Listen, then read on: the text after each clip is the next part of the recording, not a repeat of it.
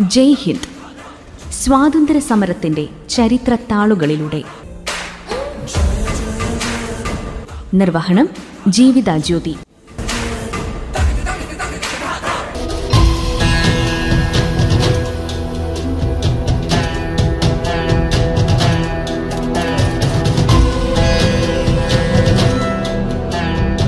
ആയിരത്തി എണ്ണൂറ്റി അൻപത്തി ഏഴിലെ ഒന്നാം സ്വാതന്ത്ര്യ സമരത്തിന് ശേഷം ആയിരത്തി തൊള്ളായിരത്തി അഞ്ച് ഒക്ടോബർ പതിനാറിന് അന്നത്തെ ബ്രിട്ടീഷ് ഇന്ത്യയുടെ വൈസ്രോയിയായിരുന്ന കേഴ്സൺ പ്രഭു പ്രഖ്യാപിച്ച ബംഗാൾ വിഭജനം ഇന്ത്യൻ ചരിത്രത്തിലെ സുപ്രധാന സംഭവങ്ങളിലൊന്നാണ്. ഭരണത്തിനുള്ള എളുപ്പത്തിനായി ബംഗാൾ പ്രവിശ്യയെ രണ്ട് വ്യത്യസ്ത സ്ഥലങ്ങളായി വിഭജിക്കുക എന്നതായിരുന്നു കേഴ്സൺ പ്രഭുവിന്റെ തീരുമാനം. ഈ ലക്ഷ്യം ചൂണ്ടിക്കാട്ടി ഇന്ത്യയെ കൂടുതൽ ഭിന്നിപ്പിക്കാനുള്ള ശ്രമങ്ങൾ മനസ്സിലാക്കിയ ഇന്ത്യൻ ജനത പ്രതിഷേധത്തിന്റെ കൊടുങ്കാറ്റ് ആളിക്കത്തിക്കുകയും ഈ പ്രക്ഷോഭം ആത്യന്തികമായി ഇന്ത്യയുടെ സ്വാതന്ത്ര്യ സമരത്തിന്റെ വളർച്ചയ്ക്ക് കാരണമാവുകയും ചെയ്തു. ബംഗാൾ വിഭജനത്തിലേക്ക് ബ്രിട്ടീഷുകാരെ നയിച്ച സംഭവങ്ങൾ ഇങ്ങനെ ബംഗാൾ അക്കാലത്ത് ബ്രിട്ടീഷ് ഇന്ത്യയിലെ ഏറ്റവും വലുതും ജനസംഖ്യയുള്ളതുമായ പ്രവിശ്യകളിലൊന്നായിരുന്നു. ബ്രിട്ടീഷ് ഭരണകൂടം പ്രവിശ്യയുടെ വലിപ്പം ഫലപ്രദമായ ഭരണത്തിനും സാമ്പത്തിക വികസനത്തിനും തടസ്സമായി കണ്ടു. അതേസമയം ചെറിയ പ്രവിശ്യകൾ സൃഷ്ടിക്കുന്നത് മികച്ച ഭരണത്തിനും വിഭവ പരിപാലനത്തിനും സഹായിക്കുമെന്നും അവർ വാദിച്ചു. പക്ഷേ വിഭജനത്തിന് പിന്നിലെ യഥാർത്ഥ പ്രചോദനങ്ങൾ ആഴത്തിലുള്ള രാഷ്ട്രീയമായിരുന്നു. ബംഗാളിൽ വർദ്ധിച്ചു വരുന്ന ദേശീയ വികാരങ്ങൾ ബ്രിട്ടീഷ് അധികാരികൾക്ക് മുന്നിൽ ഒരു വെല്ലുവിളിയായി ഉയർന്നു വന്നു. രവീന്ദ്രനാഥ് ടാഗോർ സുരേന്ദ്രനാഥ് ബാനർജി അരബിന്ദോ ഘോഷ് തുടങ്ങിയ പ്രമുഖ നേതാക്കൾ സ്വാതന്ത്ര്യത്തിനായുള്ള പ്രസ്ഥാനത്തിന് നേതൃത്വം നൽകിയതോടെ ദേശീയതയുടെ ആദ്യകാല വിത്തുകൾ ഈ പ്രദേശത്ത് മുളച്ചു തുടങ്ങി. ബ്രിട്ടീഷ് കൊളോണിയൽ ഭരണത്തിനെതിരായ ചെറുത്തുനിൽപ്പിന്റെ കേന്ദ്രമായി ഉയർന്നു വന്നേക്കാവുന്ന ബംഗാൾ പ്രവിശ്യയെ കീറിമുറിക്കുക എന്നതാണ് അന്ന് ബ്രിട്ടീഷുകാർ കണ്ടെത്തിയ മറുമരുന്ന്.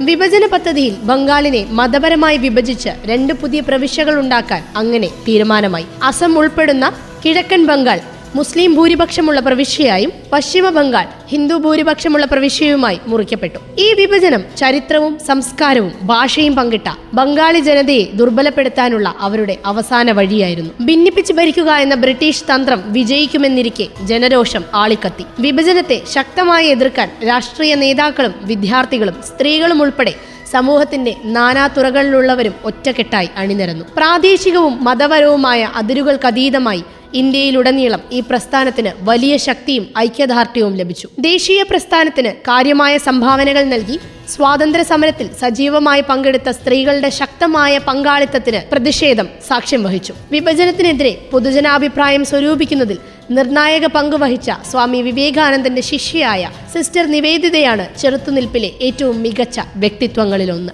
വൻ ജനരോഷമുണ്ടായിരുന്നിട്ടും ആയിരത്തി തൊള്ളായിരത്തി അഞ്ച് ഒക്ടോബർ പതിനാറിന് വിഭജനം പ്രാബല്യത്തിൽ വന്നു. ബംഗാളിന്റെ ഭരണ സംവിധാനം വിഭജിക്കപ്പെട്ടു. ജനങ്ങളുടെ വികാരത്തോടുള്ള ബ്രിട്ടീഷ് ഗവൺമെന്റിന്റെ നിസ്സംഗത കൊളോണിയൽ ഭരണത്തിൽ നിന്ന് സമ്പൂർണ സ്വാതന്ത്ര്യത്തിനുള്ള ആവശ്യത്തിന് ആക്കം കൂട്ടി. പ്രതികൂല സാഹചര്യങ്ങളെ അഭിമുഖീകരിച്ച ബംഗാളിലെ ജനങ്ങൾ പ്രകടിപ്പിച്ച സഹിഷ്ണുതയും ഐക്യവും സ്വാതന്ത്ര്യത്തിനായുള്ള കൂടുതൽ ശക്തവും നിശ്ചയദാർഢ്യമുള്ളതുമായ പോരാട്ടത്തിന് അടിത്തറയിട്ടു. മഹാത്മാഗാന്ധിയുടെ പ്രത്യയ ശാസ്ത്രത്തെ രൂപപ്പെടുത്തുന്നതിലും അഹിംസാത്മക നിയമലംഘനം ചെറുത്തുനിൽപ്പിനുള്ള ശക്തമായ ഉപകരണമായി അദ്ദേഹം സ്വീകരിച്ചതിലും വിഭജന വിരുദ്ധ പ്രസ്ഥാനം ഒരു പ്രധാന പങ്ക് വഹിച്ചു. ഇത് ഇന്ത്യയുടെ സ്വാതന്ത്ര്യ സമരത്തിൽ ഒരു വഴിത്തിരിവായി.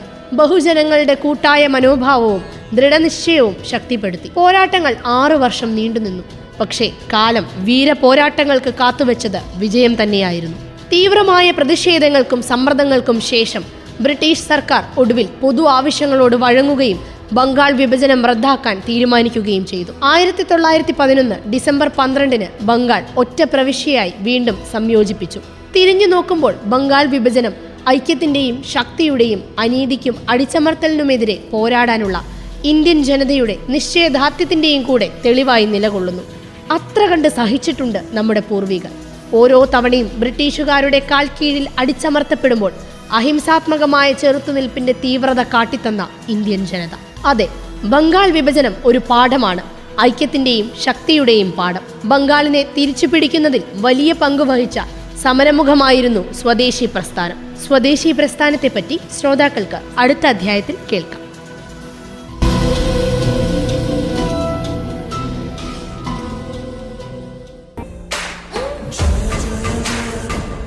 ശ്രോതാക്കൾ കേട്ടത് ജയ് ഹിന്ദ്.